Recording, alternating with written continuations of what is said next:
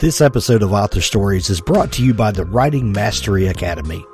Founded by Jessica Brody, author of the best selling plotting guide, Save the Cat Writes a Novel. The Writing Mastery Academy features online, on demand writing courses, including the official Save the Cat Writes a Novel companion course, novel fast drafting, crafting dynamic characters, and productivity hacks for writers, to name just a few plus monthly live webinars on various writing topics. Go to jessicabrody.com slash hank to learn more and get your first month of unlimited access to all the content for just $6. That's right, just $6. jessicabrody.com slash hank.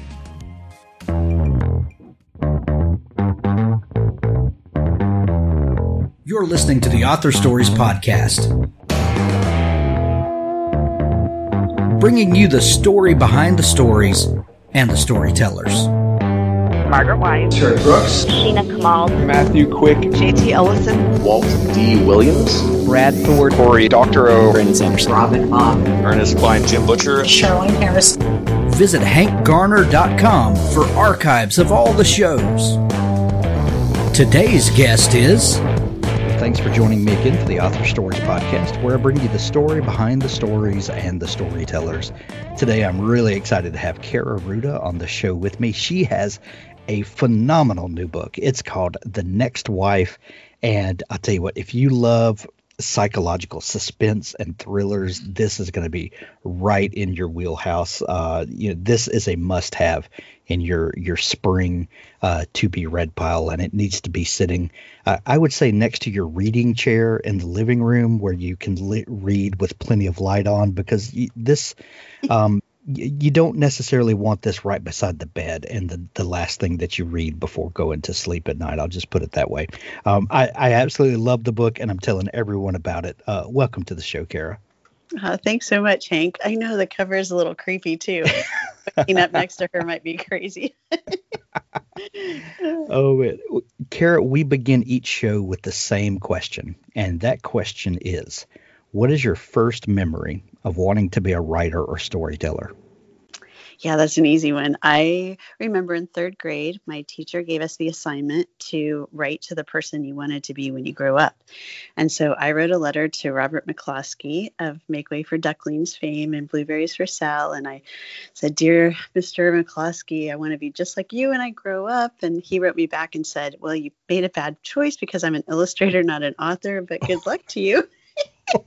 so thus began my illustrious writing career, writing to the wrong person. But anyway, seriously, I knew from then, and and even in um, fifth grade, my elementary school guard, Mrs. Gardier, um, librarian, she laminated a story that I wrote about Scooter and Skipper, these twin boys, and she put it in the shelf, and it had a call number and everything. You could check it out, and that was just solidified everything for me.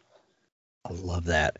Um, at what point, Kaira, do you do you remember realizing that people wrote books? And and what I mean by that is, you know, when you're when you're a little kid, it, seems like books are just almost ethereal. They just kind of show up out of nowhere. Uh, and but then there's there's a realization that happens that there are people behind these stories and that uh, a person wrote this book and in, in, in your case were Blueberries for Sal someone illustrated it as well. And then there's you know a whole industry in publishing that that helps to you know get the book ready and then prints it and then you know booksellers. And and there there are people behind these stories. Do, do you remember having that realization?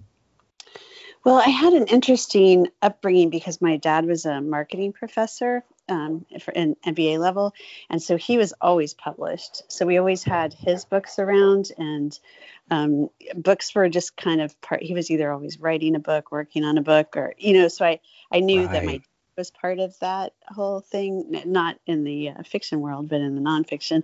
And so I, I, guess it was just kind of natural to me that people did that, that that was just what you did. If you wanted your words out in the world, you would jump in and there were people behind them doing that. Oh, that is fantastic. Did did you do you feel like that you got some of your uh, storytelling gift or your communication gift um, from him? Oh, for sure. Yeah. He's a big storyteller and uh, just kind of always was able to captivate a room. And he was the first person to go to uh, college in his whole family and like was so proud of education and learning and teaching and being able to, you know, instill I guess through story pretty much the love of learning in other people and and yeah.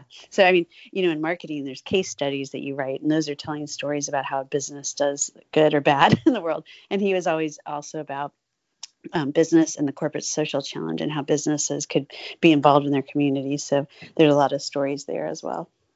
That's fantastic. Um Kaira so uh, as someone who you know just always knew that you wanted to tell stories and and wanted to connect with people in this way. Um, what was the path that that you chose? Uh, you know a lot of times people um, you know have these dreams but then there's uh, you, you, know the the importance of of uh, you know getting out on your own paying your own bills raising a family all of that sort of thing and then storytelling kind of comes back around. But what, what was what's your story to uh, y- your path that you chose yeah, that's my path. So, yeah, um, I was an English major in college and uh, loved that. I loved learning English literature, especially Southern Lit. I went to Vanderbilt and oh my goodness, uh, had the best Southern professors who would just read Southern Lit and then just having the words spoken that way so beautiful. Anyway, and then I, but I was I never wrote with a byline in college or and then, uh, but I I wanted to do that and so then I needed to make money graduating and so I fluctuated between journalism jobs and um, marketing jobs. So I was like an advertising copywriter, and then I also freelance journals. And I found that I loved writing magazine stories because they were a longer format, and you could tell people's stories more fully than you could in newspapers. So I was always freelancing magazines while I was kind of working on my, my way up in the marketing career world, world to pay the bills. And then what happened was my husband and I started a business together and we launched a brand. And by that time, I'd run uh, branding for some big companies. And so I kind of took over that side of the world. And we did that for about 10 years. And I wrote a book based on that experience for women entrepreneurs. And I started going around the country telling women it's time, it's up to you to live the life of your dreams and put your passions into action. And I looked at myself and I'm like, self. You've always wanted to write a novel and you're not doing what you're telling everyone else to do. So that's when I finally sat down to write. And that was about 12 years ago. Boy, that that's uh th- those are some uh, some challenging times when you realize that uh, the advice that you're giving everyone else that you're not necessarily taking um, right. that that can cause a lot of introspection and uh, and you know, um, some people may not come away from that kind of self conversation with the determination to to push forward. Uh, what, what, was what, what, was that that moment of of uh, of kind of challenging yourself? What was that like? Yeah, you know, uh, for me, it was pretty exciting. I mean, at first it was scary. We had sold the company, so all of a sudden I didn't have 100 employees to manage. I didn't have anybody asking me to, like, I didn't really have anything all of a sudden. And I was still going around the country talking to, to women, predominantly entrepreneurs. But uh, I and we had moved out to California at this point too. So and all my kids were in school. So I'm sitting there with this desk and my laptop, and I'm like, you know, this is this is when you you know you've got to do what you've been telling people to do, but also what you've always wanted to do yourself. So I'd say in a sense it was, I, I mean, really empowering. I mean, daunting, but also empowering and really fun too. So, what was that first idea, Kaira? Of uh, you know, I, have I've told people to follow their dream. I'm not doing it myself. Now I'm going to, I'm I'm going to strike out and do it. What was that first book idea that you had? Well, interestingly, um, I always kind of had like a darker take on the world, kind of like where I find myself now in the domestic suspense world. But based on my first nonfiction book, which was called Real You Incorporated Eight Essentials for Women Entrepreneurs, my agent wanted me to do a women's fiction book that had the same kind of advice, only in a fictionalized format so that's what I did. So my first novel is called Here Home Hope, and in it, the protagonist Kelly she has a things to change list in her life, and as she goes through the story, which is a story, it's about friendship, it's about growth, and it's kind of midlife crisis oriented.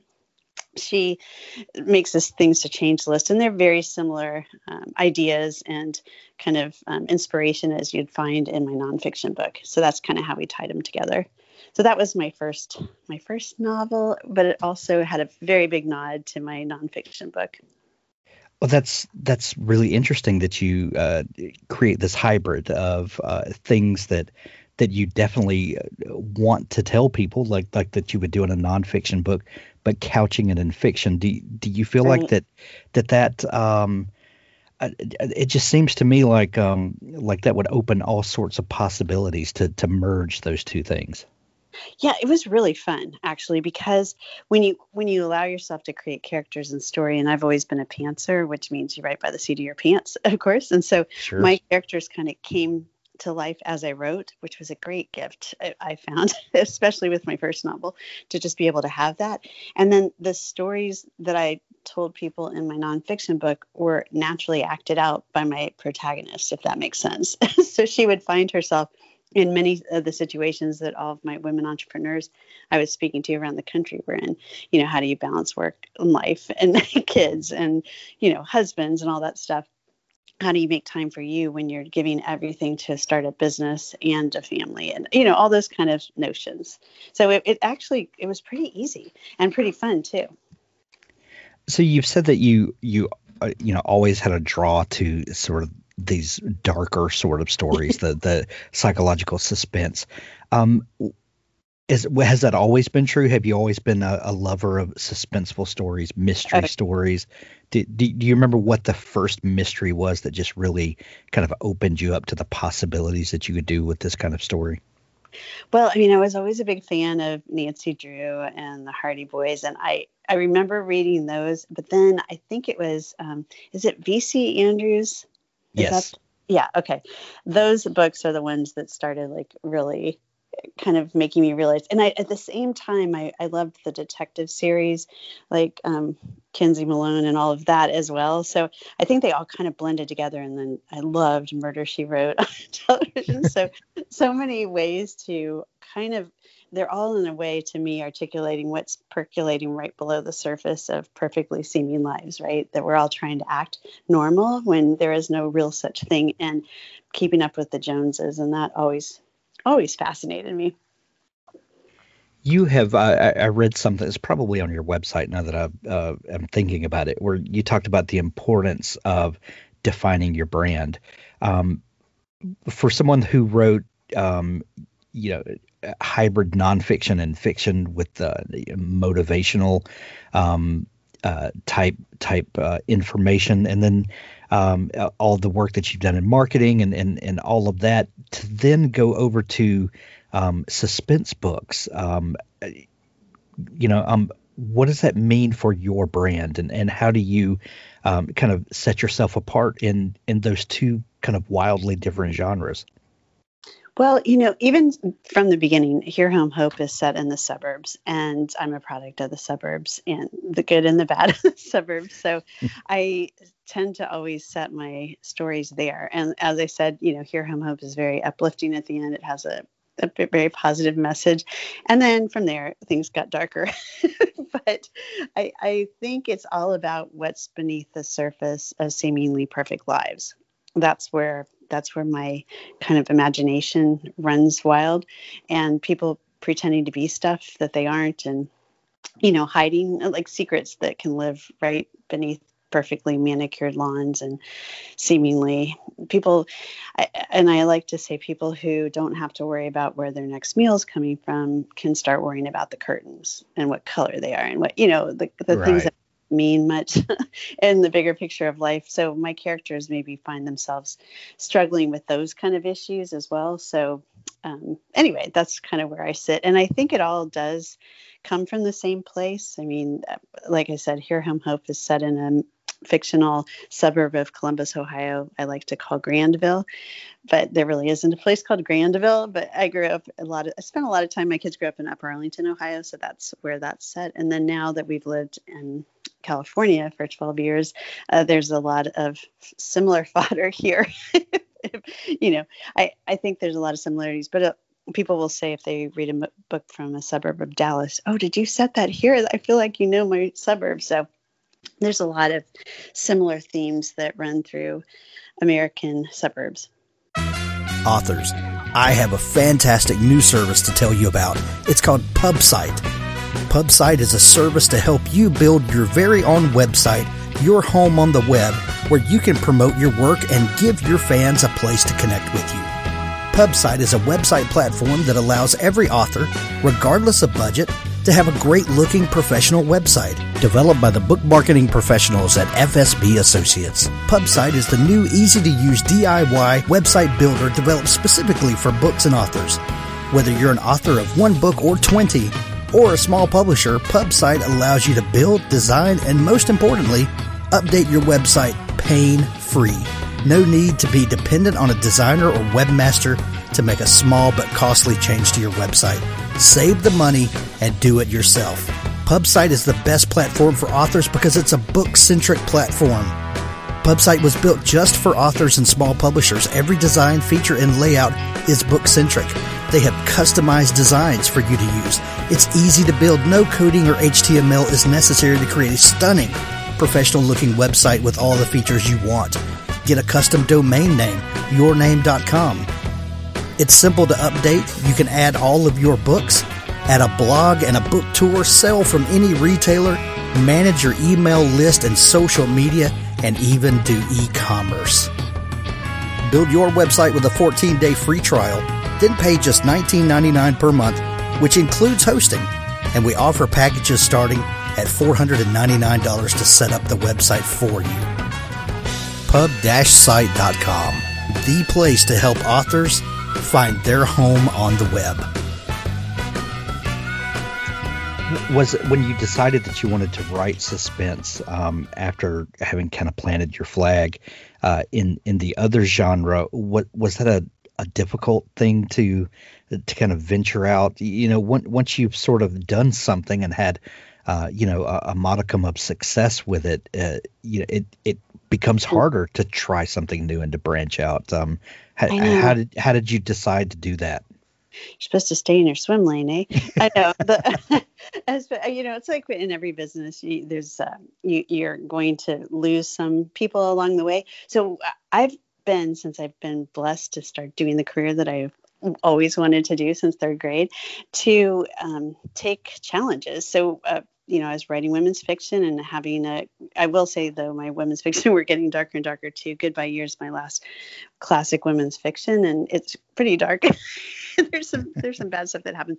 But while, while I was writing The Goodbye Year, one of my friends had just started a romance uh, publishing company and she's like have you ever tried romance i'm like no i haven't so i spent two years writing romance and i really learned a lot i learned that in actuality, it's a very empowering genre for women. It's a lot of women are writing romance. That was an area where they could go and kind of dominate the genre and earn a lot of money and respect. And so, anyway, I learned a lot in my two years of romance, which I guess you weren't supposed to do that.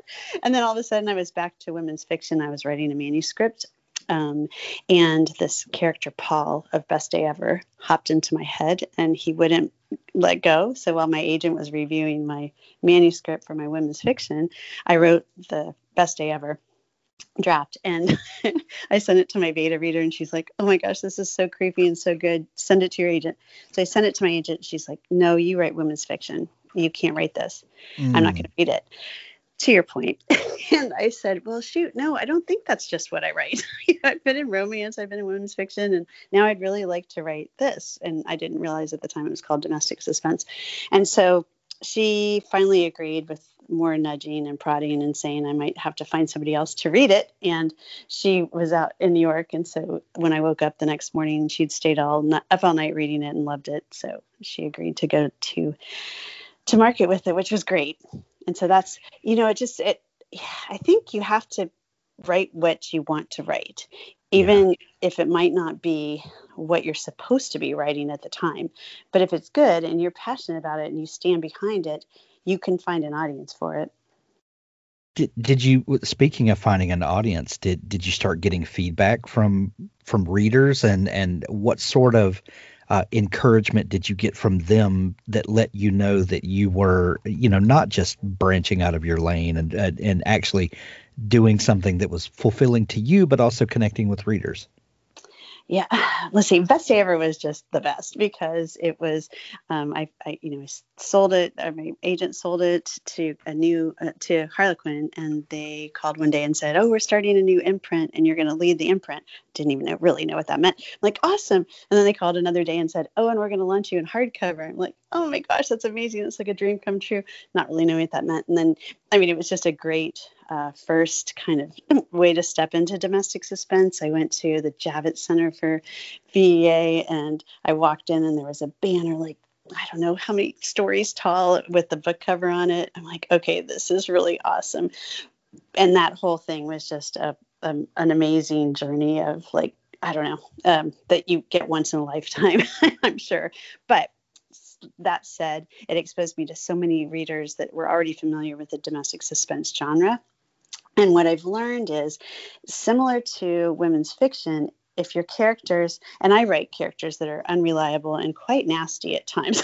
so, but but in in those stories, I also hopefully um, raise issues or, or shed light on the good that can happen too. So in Best Day Ever, it's a story about a husband and wife, and the husband's taking his wife away for up to their lake house in Ohio and promises that the day will the weekend will start with her best day ever. And he has ulterior motives, obviously, because it's domestic suspense. But I've received a lot of letters from readers who said, they'll write to me women who will say um, april 7th was my best day ever thank you for inspiring me you know? So like things like that are really powerful that that a work of fiction can help someone see what their partner really is and and get the strength to get away from them so anyway. Right. Um Kaira, you said that that you're a pantser, and uh, I, I, love to ask people if they're pantsers or plotters or some, you know, hybrid of the two, somewhere in between. Um, but since you are a pantser and you like to follow the story where it's going, uh, at, you know, as you write it, um, how does a how does a story begin for you? I, I love to hear about the beginnings of things. You know, one moment the next wife doesn't exist in any form or fashion. There, there's nothing to it. But then a character walks on the stage of your mind or you you think of a, a scenario some plot point of you know ooh what if someone did this or that? And then the what if game starts playing. And then in some fashion um, the next wife exists. It it you know it, it, of course you have to write it and edit it and all that but the story lives at some point what, what is that first kernel that uh, that kind of erupts into the story yeah, usually for me, it's it's to your point, it's a character, and usually pretty powerfully uh, comes into my brain. So in the next wife, Kate was the person that jumped into my head first, and she Kate Nelson, she's the first wife, and also the title. And so uh, my original title for this was the second wife, and then somebody released a book the second wife, and so they changed it to the next wife and then somebody released a book with the next wife as a title right before mine. So it doesn't really matter. So it, that's usually what comes into my mind is the title and the first character. And then it's just exciting because she in this case kate is kind of the anchor of the story in my mind but hopefully you're not sure where whether she's good or bad reliable or unreliable but that's that's where the fun kind of starts. Love it so, so tell us a little bit about the book. Um, you you had this idea, the the second wife or the next wife. Um, what were what were some of the things that were tied up with that? Um, you know, you've you've talked about suburban life and and all of the um, the, the good and the bad that goes with with that term. Um, w- was this kind of based on on other people that you had watched, other situations, families nearby, or kind of what was the the catalyst that kicked this off? In this case, in particular, um, like I spoke about, my husband and I ran a business together for 10 years. It's called Real Living Real Estate. And so there's a lot of, um, what should we say, fodder in that. so um, in this story, Kate and John Nelson are married, and Kate has an idea for a business, and they um, get it up and running, and it's successful beyond their wildest dreams. And they have a daughter, Ashlyn, along the way, and everything is going swimmingly well as far as Kate's concerned until John hires a new executive assistant named Tish and falls in love with her and ends up marrying her. So when the book opens, we have all of these people working in the same building, in the same office, in the same business, and they're celebrating the launch of the IPO of the company so that's where it starts. And i know i know it seems like a cliche with the um, new younger wife the new model and then the older um, or the original i guess wife. So that's i wanted to kind of take that notion at a family business which is very fraught with um, dysfunction in most cases and then kind of stir all that together and see what happened. The um you know when you when you're looking at the book the uh, the description really um, kind of sets off the um, uh, kind of sets your your your brain on fire as you imagine. You know Kate Nelson had it all but Tish Nelson has it all. Um, tell me about these two characters and the the uh, you know how they differ and and you know juxtaposing this kind of idyllic life with with the two of them yeah, I mean, it, it really is. It's kind of, um, I, I look at Kate, she's given up a lot to make the business a success. She thinks she has, she's kind of a control freak. So she thinks she has everything under control in her life until this divorce happens, until all of a sudden John decides to leave her. That just wasn't part of the plan. so she's going to do everything possible to make sure that the company survives and thrives, even with this distraction. And also, I think she would say that she also wants to make a point of making John realize he might have made a mistake. so that's kind of her motivations in the book. And then Tish is totally the opposite of Kate. She didn't really ever see herself working in a corporate environment, but she you know decided that it sounded good being the executive assistant to like one of the biggest companies in Columbus, Ohio. She thought that would be a fun job. It wasn't really like she was looking to find love there, but she once she met John, she thought that could be a possibility too. So she's more of an opportunistic person. I mean, she's very funny and very street smart. So she's not to be underestimated either. So it sets these two women up for a very um, strong cat and mouse game, let's say.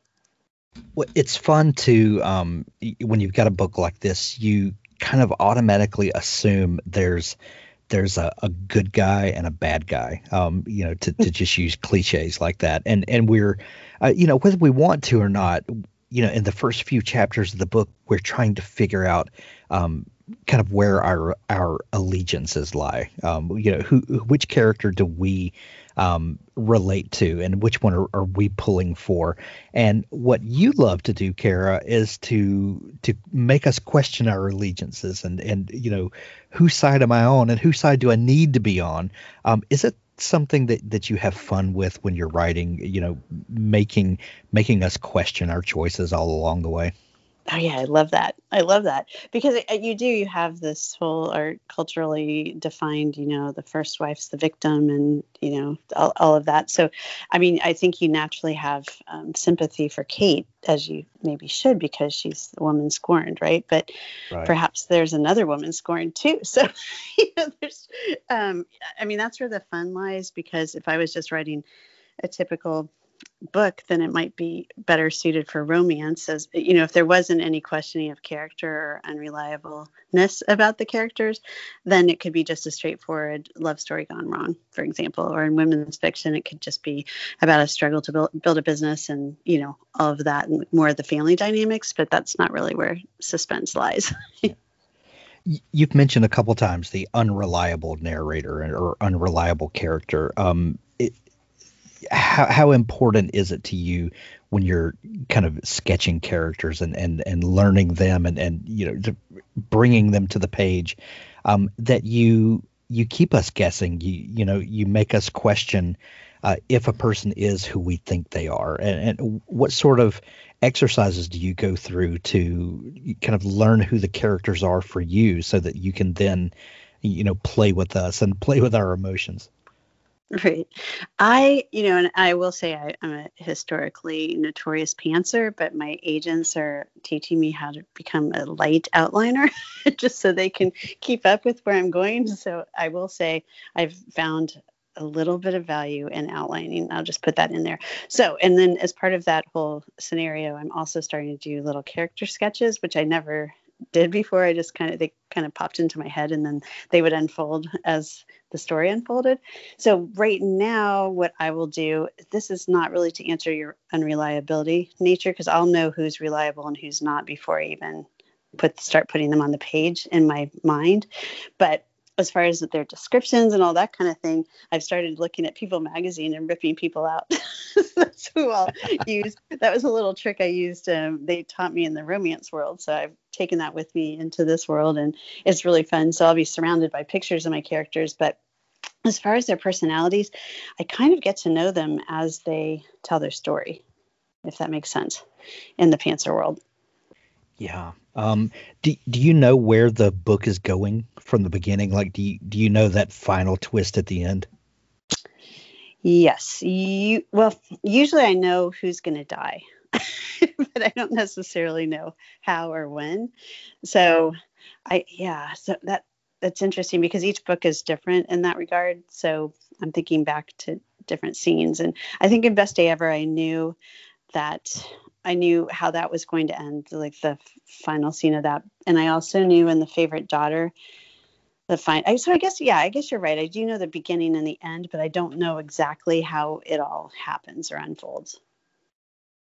Well, the new book is The Next Wife, and when you're hearing this, it's available everywhere. Um, I know that The Next Wife was um, a uh, an early re- release for uh, for Amazon Prime members, and a whole lot of people got to read the book and and uh, got to leave early feedback. Um, I, I, would imagine that is uh, a a what, it's no doubt that's a gift to writers to to have that uh, that Amazon machine behind you. Uh, but that's probably a little terrifying too to have an early early release like that, isn't it? I well, I found it really fun.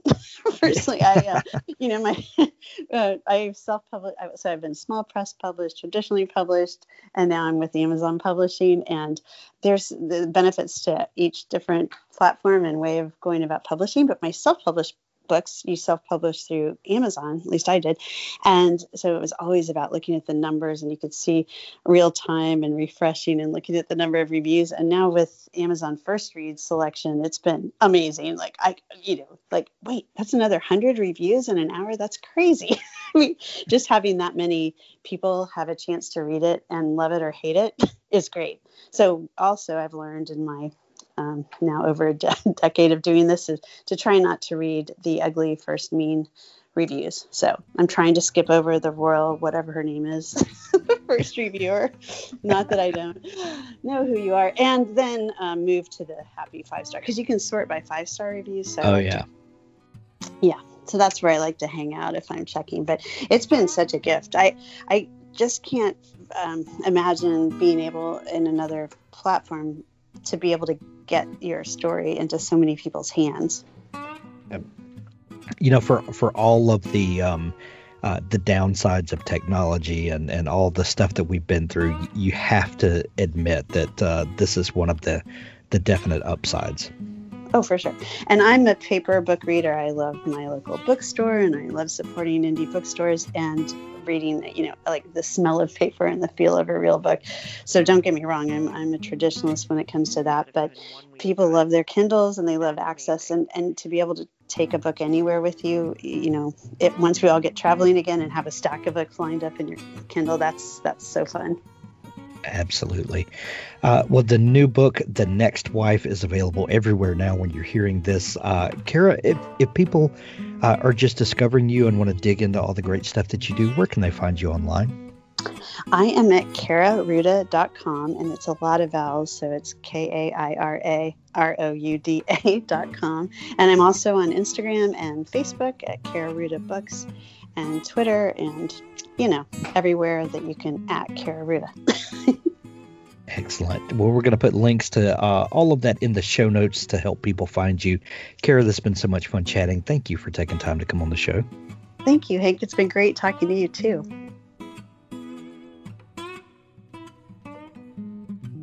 Authors, if you're looking for a partner to help ensure that your book is the best it can possibly be, look no further than Pikko's House.